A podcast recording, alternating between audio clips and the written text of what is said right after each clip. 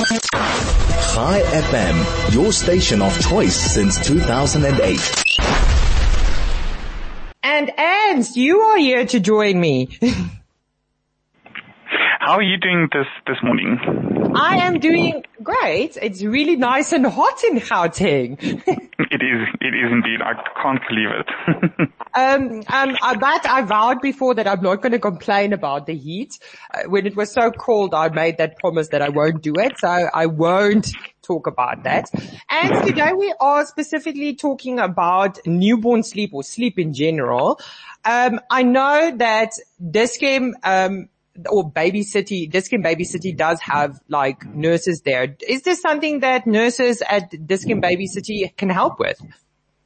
Absolutely. Um, one of the, the biggest issues, and Janine also mentioned this now, is that there are many misconceptions that parents have in terms of um, how many hours the baby should sleep or um, how often they should feed.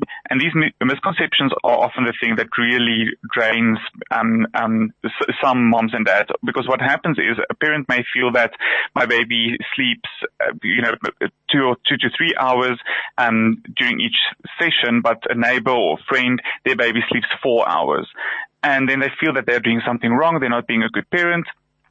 So one thing that I really, I always touch on this is that parents need to know what to expect. They need to feel comfortable. They need to be confident so that they are equipped with the, the relevant knowledge, um, to be able to, to really make sure that the baby gets a good night's rest, but that they are also as comfortable as possible. If a parent isn't comfortable, then what happens is the baby really feels that they pick up on that uneasiness and that stress, and that can then ultimately, um, make that the baby isn't isn't sleeping well and the parent then is also not sleeping well. So it becomes this, this snowball and this vicious cycle.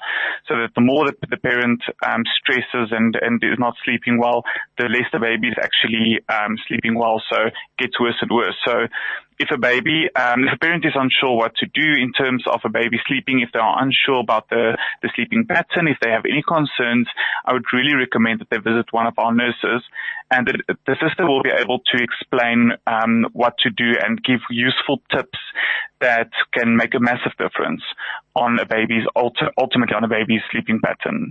Know, and I mean, and that's really true. Every time we talk, you talk about setting the right expectations with parents. And I think just that. I mean, that's why it's a called a, a, wellness checkup as well, is mm-hmm. because you want to make sure that you are on par with these things. And often we have this silly tendency to compare our children with other children and just noting that, hey, you are fine and everything is fine. I think gives people that reassurance to note what is happening. Another question I do have though with regards to the sleeping and actually going for these checkups uh, what are the opening hours of most of these um, Dis-Chem wellness clinics? Most of our clinics um, operate the same time, so our clinics open at nine o'clock and they close at five o'clock. Um, our our um, clinics are open on alternating Saturdays, where we have clinics with more than one sister. The uh, Saturdays will be covered every single Saturday, but um, the majority of our baby city clinics are open the first and the last Saturday of every month. Okay. Now I'm just asking because I want to know that parents will be able to kind of schedule their times in between nap times. What do you think is a better time to take babies to the um, checkups? Is it after a nap, before a nap, during a nap? it's it's difficult. Um, usually when a baby goes, you will usually when a parent visits one of our stores with a baby, baby can either wake up, they can um, they can decide to sleep right through the consultation. It's a very difficult question to answer, but from my own experience, I would recommend that um, that uh, a parent visits one of our clinics after a nap, if at all possible. If it's possible to schedule it that way, usually the morning hours are the best time to visit one of our stores. Reason being that um, it's usually a little bit quieter in the store. A lot of noise can make baby a bit overwhelmed, especially if it's a newborn.